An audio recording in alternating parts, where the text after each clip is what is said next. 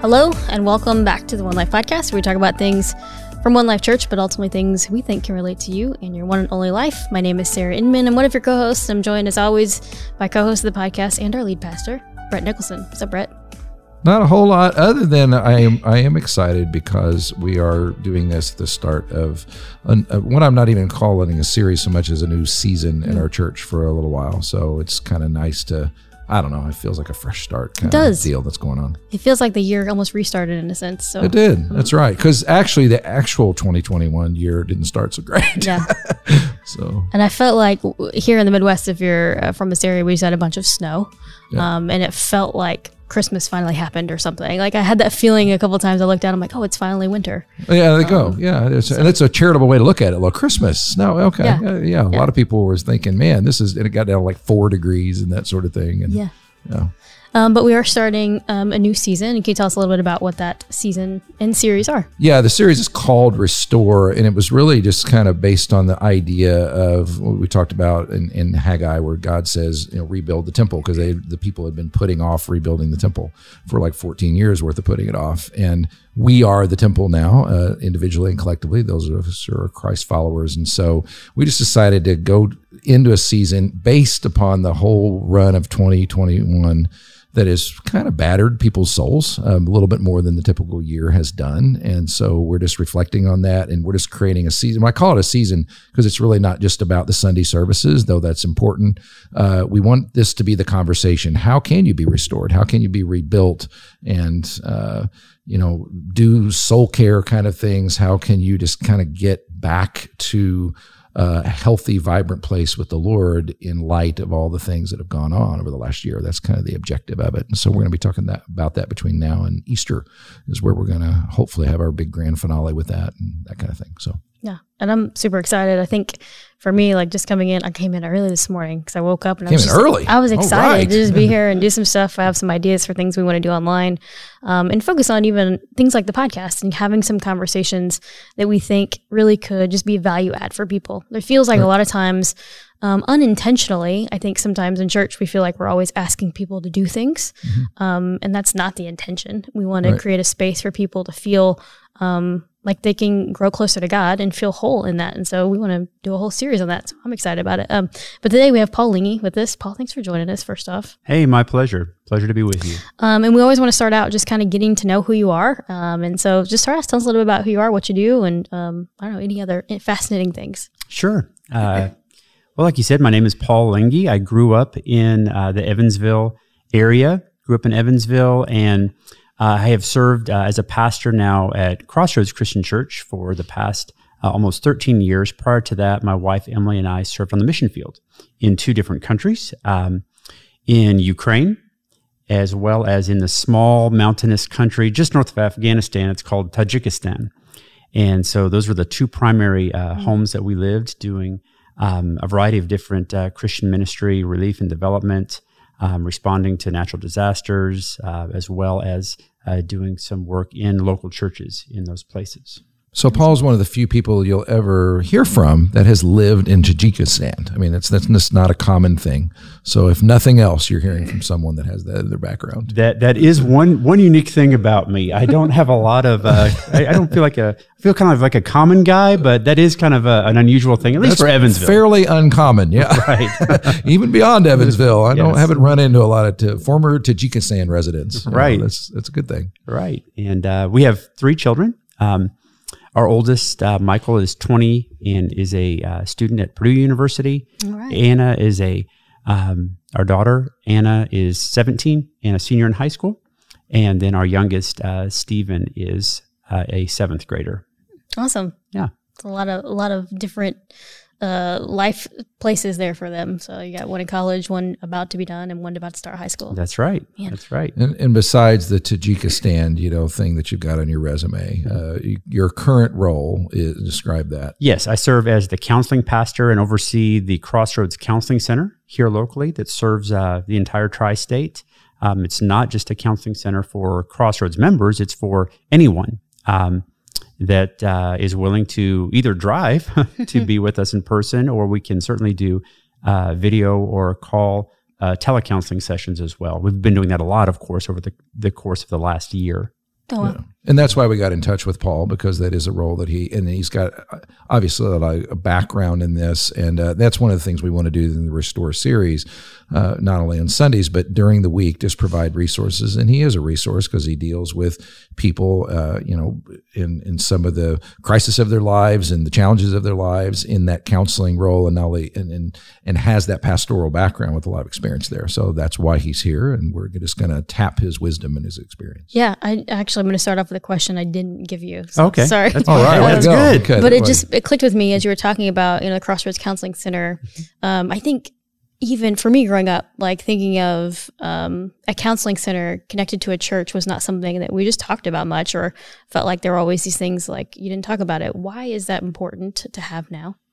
Yeah, it's a great question. And I think even different generations view counseling through a different lens. I think boomers, maybe even some Generation Xers, will tend to be a little bit more private when it comes to counseling, seeking advice or guidance from a counselor or therapist, whereas millennials in Generation Z are much more open about it. Some even kind of almost carry it as a badge of honor that they're getting. So it's really the stigma of seeking counseling has changed.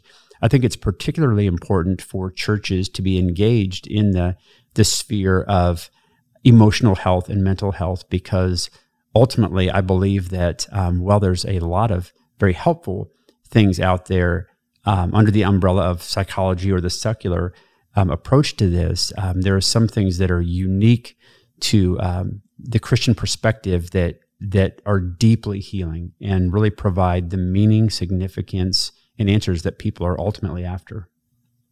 Now, as you say that, I would like, and this question wasn't on the list either. So as you say, what is you? I mean, it's like, I know on one hand, but I'd like to hear from your perspective. What have you seen that is unique to the Christian perspective that is deeply healing in sort of that unique way that you're talking about? Right. So often a topic that people are coming in with in one way, shape, or form is suffering, and trying to find some sense out of suffering. It could be loss in the form of anything from a career loss all the way to the loss of a loved one. And there are the ways that people experience trauma and have experienced abuse, have experienced very, very difficult things in life.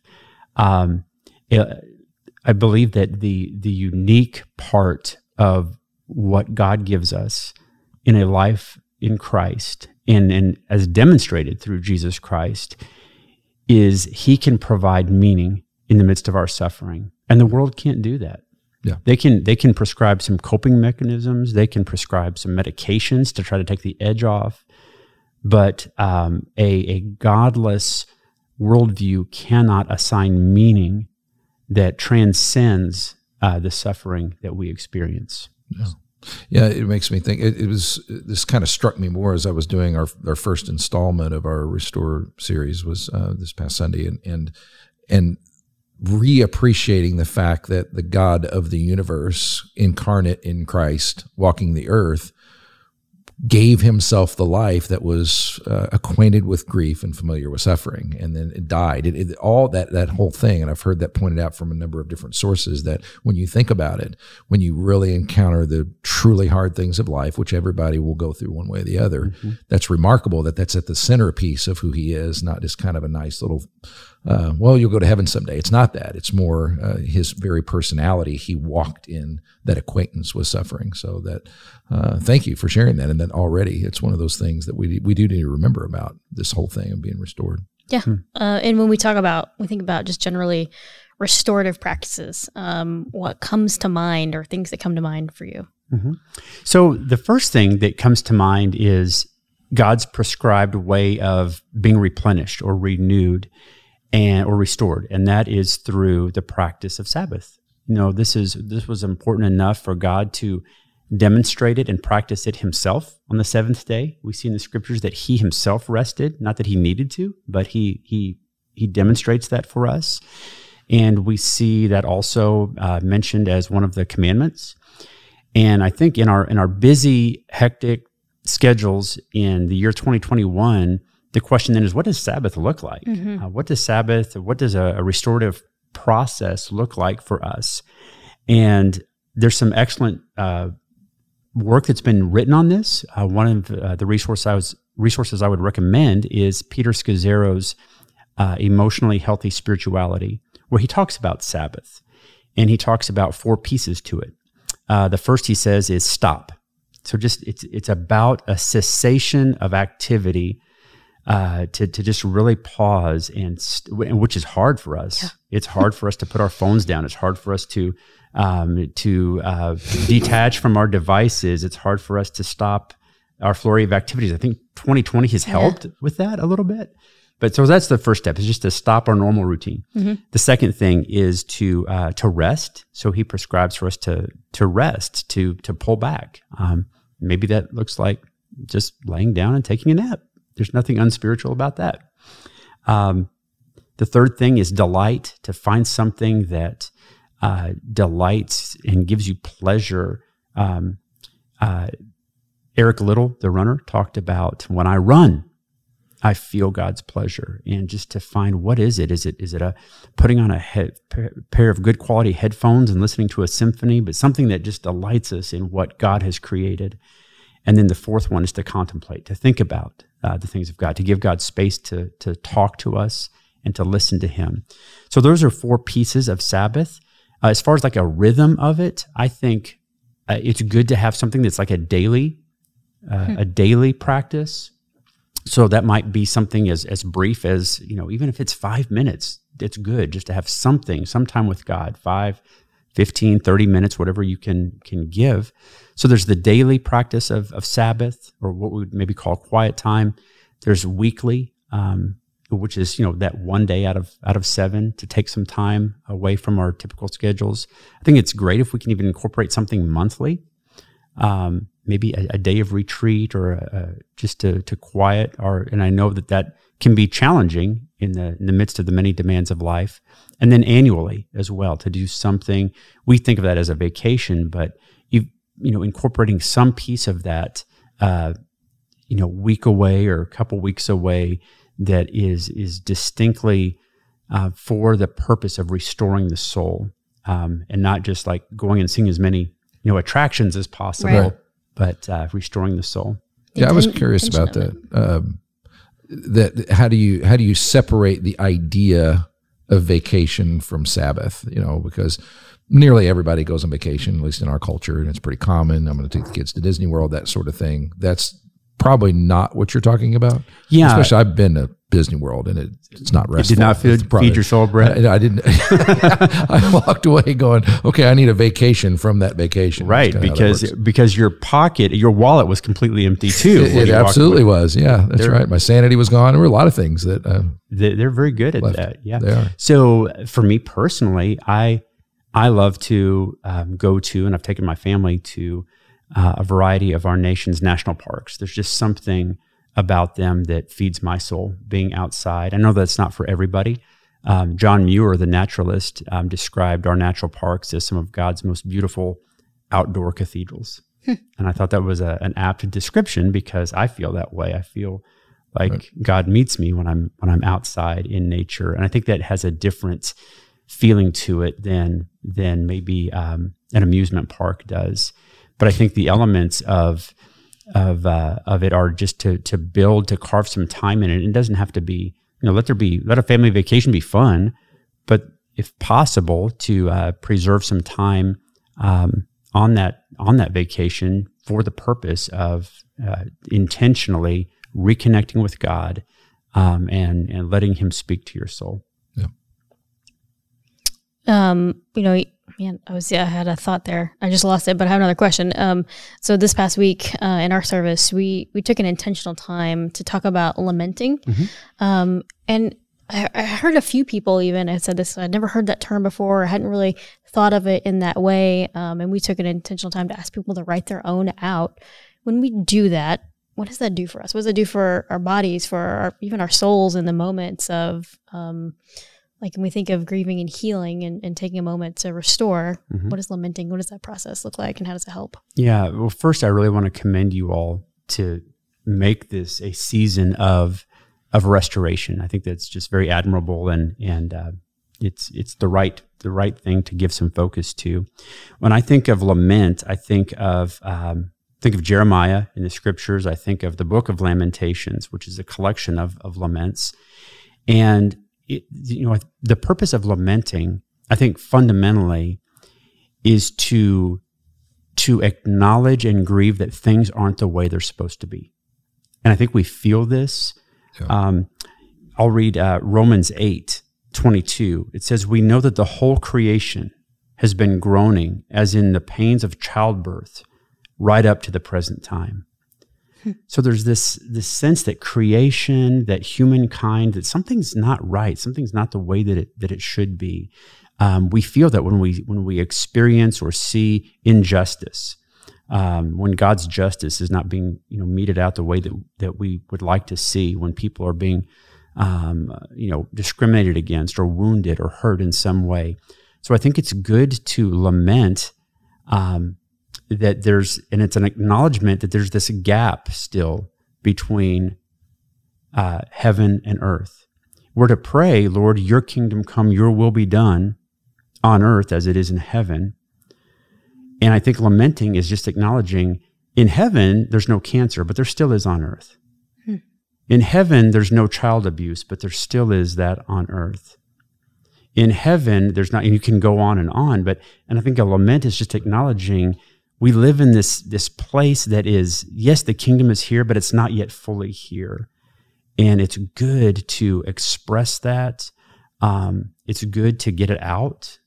And we're not blaming necessarily God or people or anyone. We're just it's just an acknowledgement that this isn't how it should be, and it's good for the soul.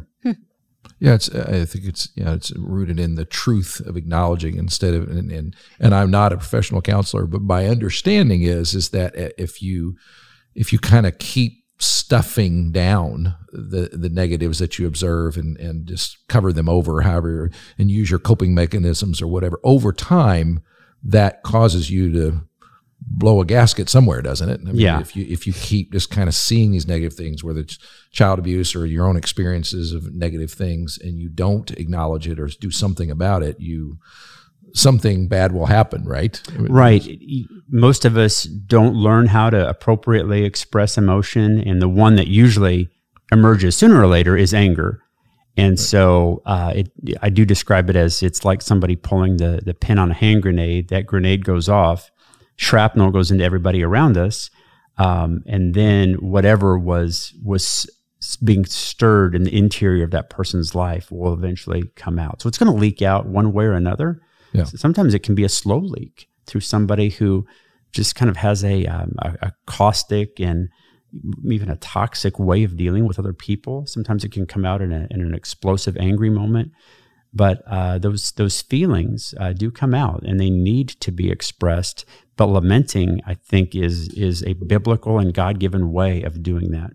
Yeah, so you're doing it towards him, and that kind of puts it in perspective a little better than just doing it towards your kid or the person that happens to be sitting in front of you or that kind of thing. Right. And I think in a practical way, one of the practices I've learned to do that is journaling. I know that that may not be everybody. Some people may want to just go outside and just look at the sky and cry out to God. That's fine. But journaling has been a way for me. There's something therapeutic about getting the thoughts in my head and the feelings in my heart out through the tip of a pen that has been very good over the years. I'm sure there's something even psychologically that like just actually putting your hand down and writing on paper is a release as well. I mean, there's something that uses a different part of your brain even to use to let some of that stuff out. Right. Is that something you typically find yourself coaching people to do? I do. In your practice, yes, and all yeah. That? I encourage people to journal. I encourage them, even like if we're talking about even interpersonal things, I encourage them to use a little tool called the feeling formula so that feelings don't stay stuffed in, which the feeling formula is real simple, has 3 parts. I feel, just say what you feel, about, what's the subject matter, and then because I think, because our feelings can start to shape our beliefs in the way that we think. Yeah. So that's another helpful tool just to get emotions from the heart out of the mouth in a healthy way. Can you give an example of one of those? Sure. So And by the way, the feeling formula is designed to use the word I and not you, because when we say you, it usually comes out in an accusatory way. Mm-hmm. And so the feeling formula might say, you know, I feel annoyed about doing the dishes because I believe there will just be more to do later. So that's a kind of a simple example. But if you wanted to give maybe an example between a husband and a wife, you know, I feel confused about the comment that was made in the kitchen because I believe I've done something wrong. And, you know, and then that gives the person the opportunity to say, no, I don't think you've done anything wrong, or at least to clarify, but it's not an attack on the other person, which, you know, when we, when we're lamenting about a matter with a loved one, it can often be interpreted as kind of an attack on them. And that's what we want to try to avoid. Okay. Yep. So you're kind of, it's more about expressing what's going on inside of you than trying to project that on someone else. You're doing this to me kind of thing. Exactly. Okay. It's getting down to the root of the actual question you're trying to ask. Like, instead of just saying, you know, you did this, like, okay, what are you asking? You know, what is the thing that you're feeling? And if you can put it back on yourself, kind of take some of that even emotion away from it. That's right. Which is, seems good. We think about 2020, and I feel like I just say 2020 and it has all of these feelings and emotions behind it because it's a number, but that year has created isolation, disconnection for people, and we're even seeing some of that going into 2021. I even to the point where, like, I was talking with some friends, I think it was last week, and we were talking about watching shows, and you see people, all these people together, or like you see a video of an old NCAA game and all these people in this arena, and you almost feel like, this feels weird. We shouldn't do that. Like, how are you seeing just, I don't know, people reacting and responding and change, like with the way we've been isolated? Mm-hmm. I think we are going to see, not only in this year, but in probably several years to come, how difficult it's going to be to calculate the cost of what this pandemic has meant to us socially and relationally, not even talking about, you know, the virus or, you know, physically, what it's, the damage that it's done. But socially, it's been very difficult. I think I have a special place in my heart for kids and students that have been trying to navigate this. I think that's been particularly difficult because it's placed them in places of isolation and absence of socialization. I believe that, and what we have seen are some upticks in things that are not healthy for our society. We've seen an uptick in pornography usage because people are isolated, you know, and with devices, it's more anonymous and accessible than ever before to access pornography, which gives it's a counterfeit type of connection with another person. We've seen an uptick in eating disorders as people are alone and private, and, you know, maybe not getting some of the socialization and attention that they might need. So there's just a lot of fallout from this, from the distancing and not gathering. So we will continue to see what the cost of that is, I think, in the months and years to come. As I'm grappling with the isolation, and I like to think, although this has been one of the hardest things for me with the whole pandemic thing, is you always think right around the corner, it's going to normalize. And it hasn't. And that corner has been a year long, and it's just a big round track is all it is. And so now I'm getting very untrusting about is it hopeful now? Seems like it kind of is, but I kind of doubt it. I'm skeptical. So say this goes on, and I think you hear these rumors like, oh, we're going to be wearing 2 masks next year, and it'll go through 2024 or whatever else. So if I'm in this place where I'm still being isolated, are there things that I can do to somehow fulfill that need without these counterfeits, without what do I do if I'm still in a reality that's socially cut off more than normal? What are things that I can do to kind of fill that space that I know is of human need? Yeah, I think some of it is the lack of human interaction. I think some of it too is just interruption of routine. We were designed to have some level of routine, some level of constancy.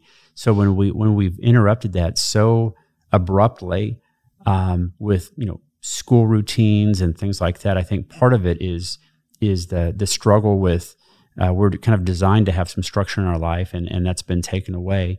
But as far as what we can do, you know, a lot of those gaps have been filled with things like Zoom and other ways to still connect with loved ones, with people, with meetings. It's not the same. It's certainly not the same. I don't feel like in a counseling situation. We do it and we're happy to do it, but it's not quite the same as being in the same room with a person. And I think more than ever, we have to be intentional about it. You know, people used to be maybe a little bit cavalier. Do I go to small group this, you know, tonight or not? And now I think we just have to be very, you know, even a little bit more, you know, just disciplined, even militant about it. Just like, this is good for my soul to be here. This is good for my soul to be in worship in some way, shape, or form. And so being purposeful about where there are opportunities to not miss those. You know, our former pastor, Ken Edelman, used to say, you know, we're made poorer by the things that we miss. And so that would be kind of like, let's not miss opportunities to, when there are those opportunities to gather together. Even if it means Zoom meetings. Am I hearing you clearly? Okay. Even if it means, yes. That's my negative takeaway, because I don't like Zoom meetings. You like them? I do not like them. No, I'm a Zoom skeptic. And they're there. I feel, because I'm in meetings all the time, but I feel that missing dimension. And I think I get a bad attitude, if I'm being honest, about the missing dimension. But what I need to do is be intentional about, hey, at least it's a dimension. I might have two dimensions here and I'd rather have three, but I need to go ahead and embrace the fact that I'm getting two, because it's better than zero, is kind of the what I hear you say in the practical sense. And I think even younger generations that are more used to it, they're feeling the fatigue from it as well. It's not like they're thrilled about doing virtual online learning or virtual classroom. They would rather be in person. And so it's not even so much an age thing, but it's just, there's something in our makeup as humans that wants to be together. Yeah. You talked about earlier, you know, even talk about Sabbath and rest. I think for some people, for myself, sometimes rest is being around people and being with people that I can just be myself with, you know, and so not having that, sometimes it's even hard to rest in isolation, because you're not able to really, you know, you can only watch so many shows, or, you know, take so many naps to where you feel like, I'm not resting anymore. I'm just trying to waste time. And that doesn't feel helpful in that sense. And one of the four continuums on the Myers-Briggs personality inventory is extroversion, introversion. And kind of the classic way to describe that is, you know, how do you get re-energized? What recharges your batteries? Introverts, by and large, get recharged by being alone, although even some of them, I think, are fatigued from the isolation.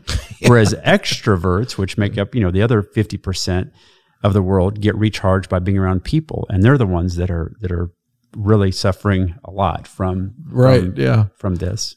Yeah. A lot of tension out there. Yep. So shifting gears just a little bit, what do you think when it comes to the whole thing of soul care? Because one of our goals during the Restore series is not just to have a series, but it's to really equip people to go forward in life. So when life gets turbulent or isolated or other encounters come, they do remember a few things about how to do soul care kind of things. What do you think are some of the misconceptions about it, or the mistakes that people make when it comes to soul care? Is that fair to ask? Yeah, I think it's a fair question. I think kind of the first thing that comes to mind, Brett, is just neglect. I think we can be quick to just neglect our soul, our emotions, as something that needs to be cared for. We can be conscientious about diet, nutrition, exercise, even intellectual pursuits, reading, but neglect this area of emotions. And we see throughout Scripture that biblical characters are emotional beings. David was very emotional. Jesus was emotional. In fact, it says that in the Scripture, moved with compassion, Jesus healed. Moved with compassion, Jesus, you know, wept over Jerusalem. Moved with compassion. And his emotion was what put his love into action. And so I think when we ignore or just neglect our emotional state, we're missing opportunities to put things that God has planted in us into action that can change the world and that can expand his kingdom. So that's kind of probably the primary mistake I right. think we can make is to just neglect it.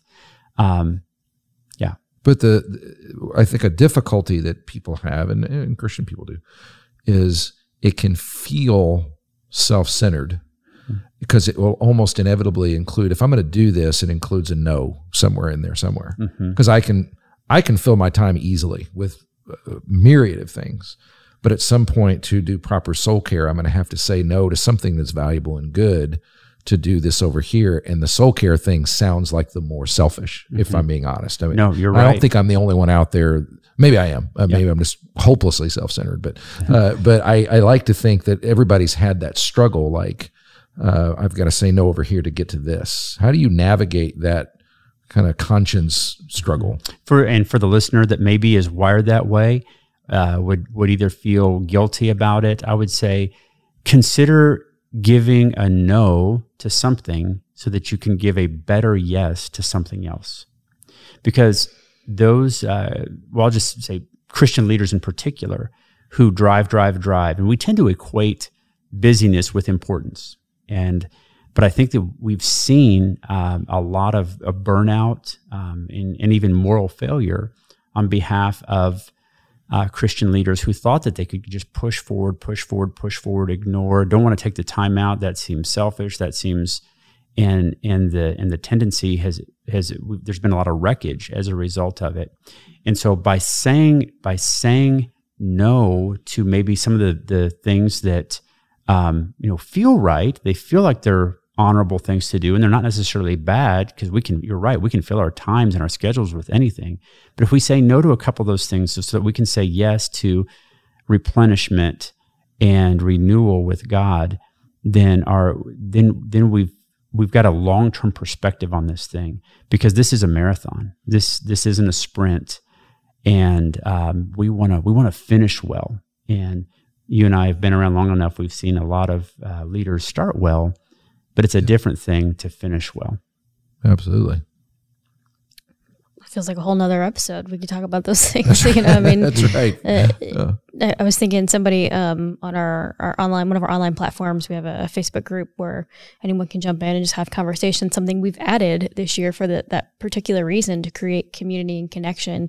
And this week she asked kind of a similar question of like, how do I know when to set a boundary and when to kind of die to myself and be out there and help somebody. And I think that's such a great question that people are even trying to ask as Christians, because we're trying to figure out, especially right now, how do I know when to take that break, to have the better yes, and how do I know what that is? And I don't know if there's a good answer all the time. I mean, I think that's what we're trying to do, even doing this series. I think God has given us some signals. You know, if you've got a problem with your car engine, it sends you a signal, right? Right. It says check engine or low oil, and we've got one of two things we can do. Yeah. We can pop the hood, cut the wire that sends the signal, and go there. I don't have to look at that anymore, which is sometimes how we handle our emotions, right? Or we can take it into the shop and get it fixed so that it's actually can run longer. And so I think. It's a great question, Sarah, and I think God has given us signals. Like, our body sends us signals. We can feel frazzled. We can get sick. We can start to experience pain in our bodies. I think stress takes up residence in certain parts of our bodies, and we all know this. Like, some people, it's their neck, or it's their stomach, or wherever it might be. So I think listening to the signals that our physical bodies send us about stress is one way.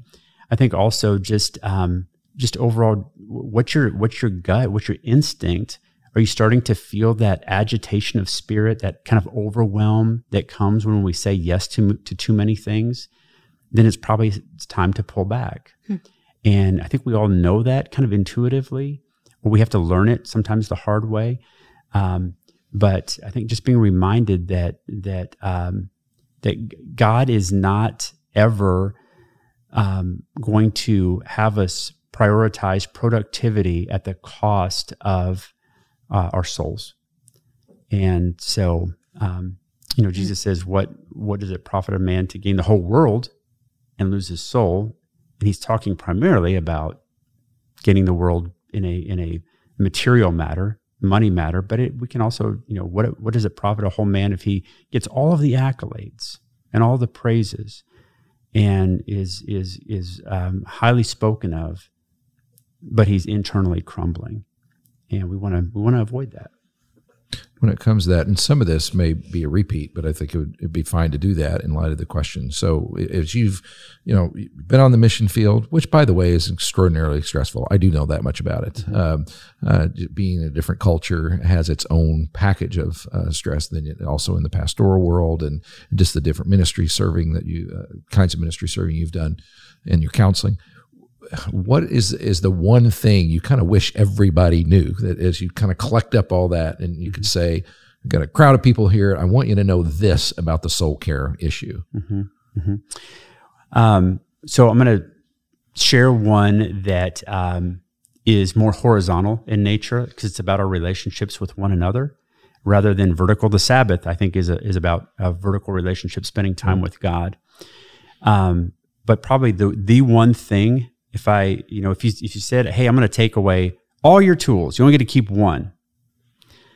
The one thing that I would do is walk people through the systematic process of forgiving. Hmm.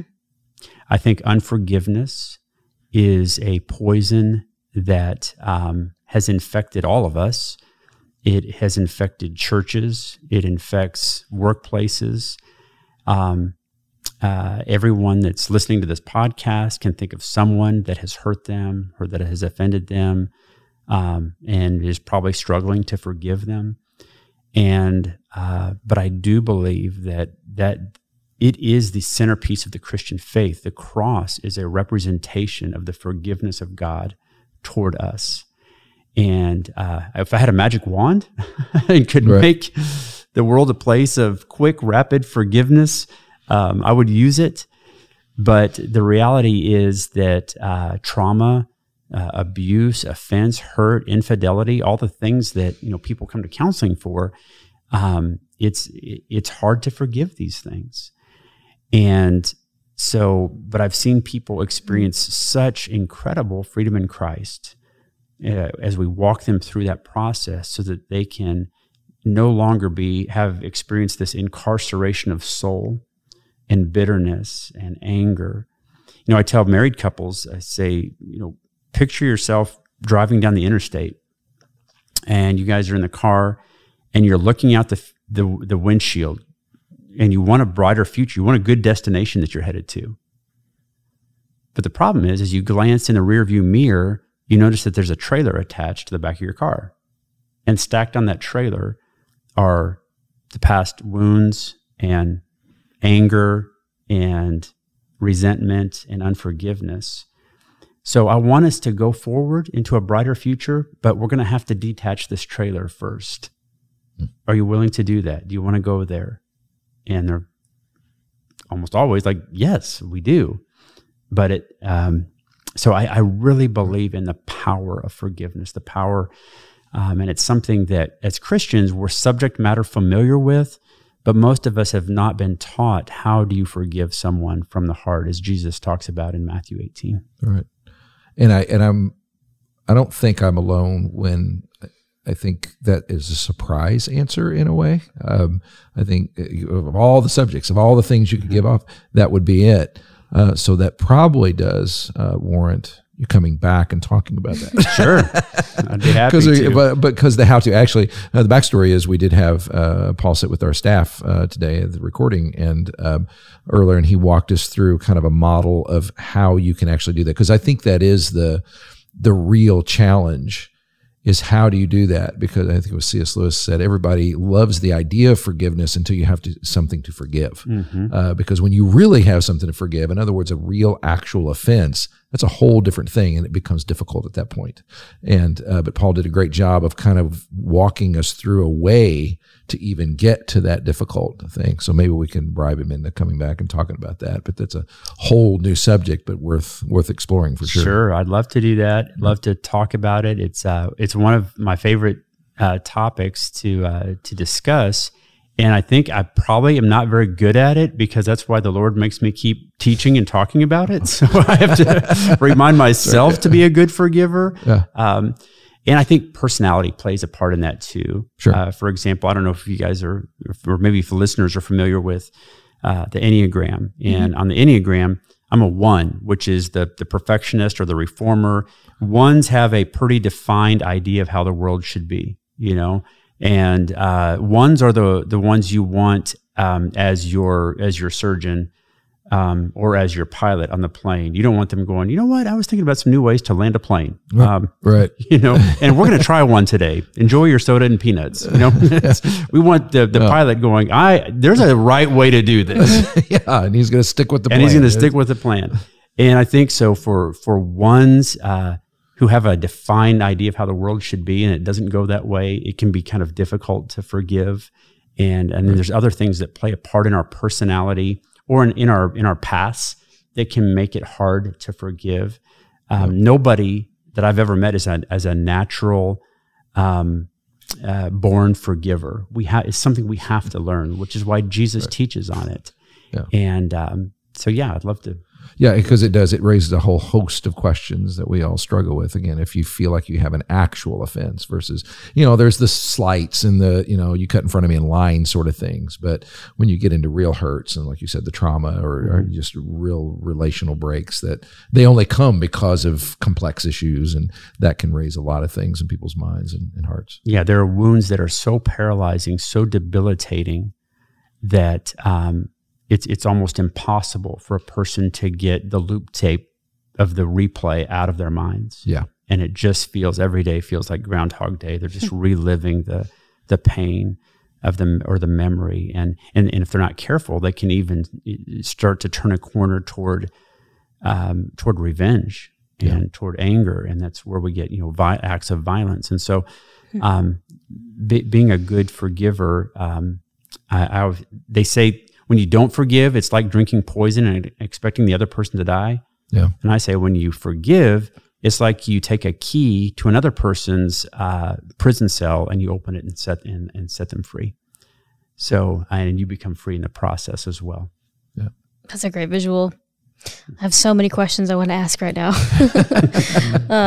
But I would love to, you know, maybe even soon, because I know there's an exercise and kind of a, you wrote almost like a formula that I'd love to share, not just with our church, but just with the community of people, to think of that way and thinking about forgiveness and reconciliation.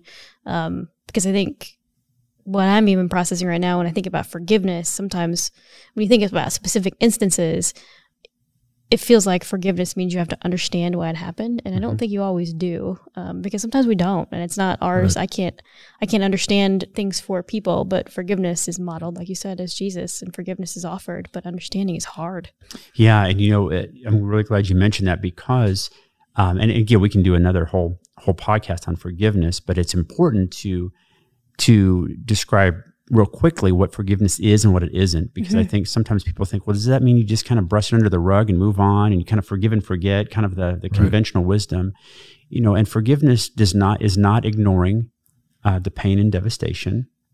It's not necessarily reconciling with the offender. It's definitely not always once and done. I think that's, Jesus tells us forgive 70 times 7. Sometimes we have to forgive that same incident because it keeps coming back in our minds. So there are things that forgiveness isn't, and it's not necessarily trusting that person again. Forgiveness does not mean we trust. Forgiveness is about the past, about we forgive things that have happened, not things that are going to happen. Trust is about the future. And so trust is a different commodity. But forgiveness is, you know, releasing that person to God's judgment, because God's a better judge than we are. It is, you know, kind of releasing ourselves from taking that role. And it's also releasing ourselves from the pain and the bondage of the past. And it's something that we return to often, because hurts happen often in life. Yeah. So we have to return to it often. It's good. It is good. You got your money's worth right there, everybody. Hope you felt that. I have one more question on here, and I think we answered it, but I do want to ask it, because I feel like people have asked this, especially in church, when we think of soul care and improving those things, why is the answer not just pray more? Because I think people, they'll come into church like, well, that's just what they're going to tell me, just pray more. And there are actual practices, and we've listed some of them here, and I'm sure there's so many more, and these don't, some of those won't, they may not be the best fit for every person, but they are a good place probably to start, and some people may have other ones that work for them better, but why is that not the answer? I think that prayer is always good. Yeah. And so I'll say that. Yeah. However, I would say God has designed us as these complex interdisciplinary beings. So we are spiritual, and we are intellectual, we are physical, we're physiological. And so there's a variety of ways that soul care can happen besides just prayer. And so, you know, while prayer is certainly always good, it's important, there are other ways that we need to be open for how God wants to minister to us. And Jesus did this when we see him ministering to people and caring for them. Sometimes it was just listening. Yeah. Sometimes it was touching a coffin and raising the dead. You yeah. know, he crashed every funeral he went to. Sometimes it was, you know, it was making, spitting in the dirt and making mud and putting on a man's eyes and giving him his sight back. So there's a variety of ways that we should be open to how God wants to minister to us as well. I think listening to him in prayer and talking to him in prayer is good, but it's not necessarily the sole answer. And it does take more energy on our part as believers to walk the road with someone than to just say, well, just go to your prayer closet. That can be a right. cop-out if we're not careful, yeah. rather than saying, you know what, you're bearing a burden. Can I bear that burden with you? Can I walk this road with you? And so I think that might be another reason why we can tend to say, you know, just pray. I'll give maybe a little bit of, if I could, just briefly, kind of an analogy. You know, when a man will come for counseling because he's got use or an addiction to pornography, we tend to think that that's a matter of lust management. He's got a problem with lust. And there's a piece of that that's true. But as you peel back the layers of that onion, there's a lot more going on. There can be, not always, but there can be a pattern of abuse in his past. There could be just his unconscious arousal map that he doesn't even know where it came from. There can be feelings of futility, lack of purpose that drive that. There can be lack of connection and relationship. So if we just say, that's dirty, don't do it, it doesn't solve the problem, because God has made him a more complex being than just a steward of lust. And I think the same thing is true with prayer. God has made us a more complex being than just a steward of prayer. And that's why soul care has to be more comprehensive. Yeah, as you look at even how God outlines prayer itself, it's more complex than we sometimes make it, because we translate prayer into, I'm going to ask God a bunch of things, and I'm going to talk to him, I'm just going to unload. But when you look at the Psalms, laments are a good example. Yeah. I mean, there's an element to it that's prayer, but it's certainly a different kind of prayer than most people even think of or even practice, and not to mention thanks and everything else that goes in there. And I love what you said about, you know, people. My observation through the years is I believe that God's favorite way of answering prayers is through people. It's through his body. That's how he acts. And so you'll see most of your answered prayers come in the form of conversations that you have with people, or others bearing your burdens, things of that nature. And so we all need to be open to that as we kind of walk through, because a lot of times my healing can come through helping you heal with the problem that you have, because it gets my eyes off my own issues and things like that. Oh. Paul, thank you so much for joining us today. I mean, anything else that you would add that we didn't get to? Or I know we asked quite a few questions. So. No, those are great questions. And it was just a pleasure being with you all today. And just want to encourage your listeners to, if they haven't yet, to begin the practice of soul care. And maybe I'll just leave with this, this image. We're often told when we fly on a plane, put on your oxygen mask first, then try to help others around you. And that's what good soul care is. It's putting on your oxygen mask first so that you can then be used by God in a way that can be a blessing to many others. Excellent. That's great. Brett, anything to close with? Well, I just want to encourage people as we talk about this and as we go through the series to think of it as process and be listening. And we're putting out resources out there because it's not just about Sunday morning messages, it's about the podcast. We've got other books that we're recommending and counseling services that we would point people towards. But do whatever it takes to just allow God to restore your soul and just use this season while other people are doing it to make it the conversation. Yep.